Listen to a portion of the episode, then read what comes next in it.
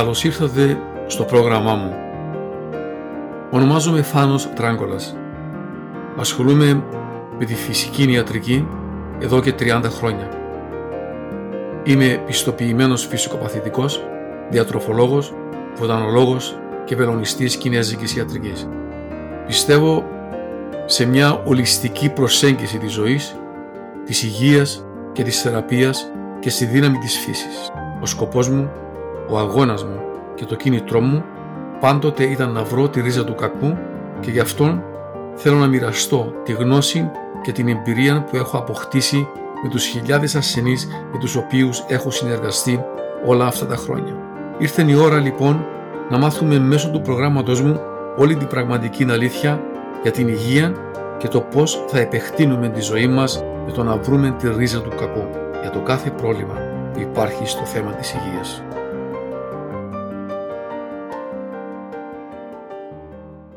Γεια σας φίλοι μου, σήμερα θα μιλήσουμε λίγα λόγια γιατί πολλές φορές έχουμε δύσπνοια ή ταχυπρεμία ή ταχυκαρδία και τι προκαλεί στο σώμα μας όταν κάποιος έχει στρες.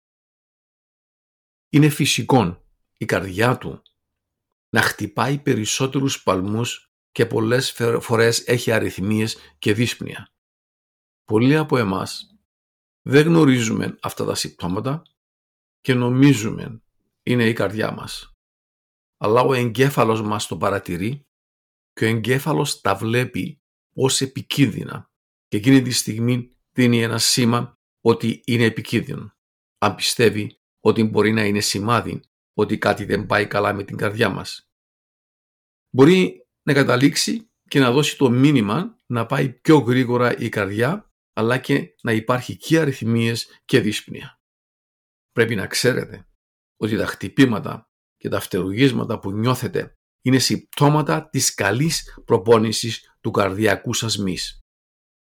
Όσον συνεχίζετε να υπενθυμίζετε στον εαυτό σας ότι τα προβλήματα αυτά της καρδιάς δεν είναι επικίνδυνα και δεν πρόκειται να σας βλάψουν, με την πάροδο του χρόνου ο εγκέφαλος σας θα μπορεί να αφήσει και να σκεφτεί διαφορετικά και θετικά και εκεί είναι που θα αρχίσετε να αισθάνεστε καλά. Εάν μάθετε εδώ και τώρα να αποδέχεστε αυτά τα συμπτώματα ως απλώς ενοχλητικά και όχι επικίνδυνα, το μυαλό σας θα τακτοποιηθεί και θα αισθάνεστε πιο καλά. Ακόμα και αν το άγχος είναι το πρόβλημά σας και δώσετε ένα μήνυμα ότι δεν κινδυνεύετε, το στρες θα φύγει αμέσως. Πρέπει να θυμάστε ότι οι σκέψεις σας είναι συχνά ανακριβείς ακόμα και ότι αν είμαστε σίγουροι ότι είναι σωστές. Δώστε λοιπόν ένα μήνυμα στον εαυτό σας ότι η καρδιά σας, οι αριθμίες, τα αυτερουγίσματα, τα χτυπήματα πρέπει να το χωνέψετε ότι δεν είναι η καρδιά σας. Αλλά το ίδιο το μυαλό σας είναι που το δημιουργεί και η ανδρελαλίνη δεν μπορεί να ρυθμιστεί, χάνει το ρυθμό της και επηρεάζεται το νευρικό σύστημα. Και εκεί επέρχεται ο φόβος και αρχίζει η καρδιά και χτυπά περισσότερο.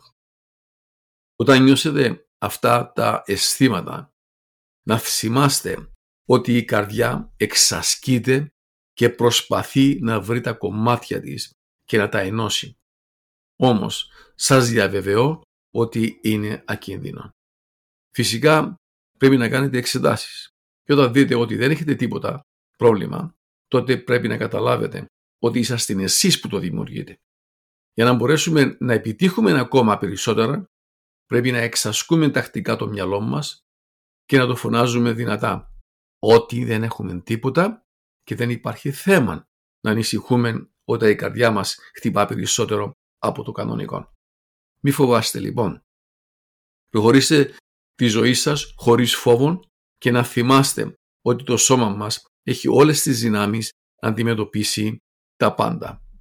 Άρα λοιπόν, εδώ είναι που πρέπει να ανασηκώσουμε το ανάστημά μας, γιατί εκεί που μας πιάνει ο φόβος, εκεί είναι που επέρχονται όλες οι καταστάσεις. Εύχομαι με αυτό το σύντομο ε, ομιλία που έκανα να σας διαφώτισα και να μην φοβάστε και να προχωρήσετε μπροστά. Σας ευχαριστώ.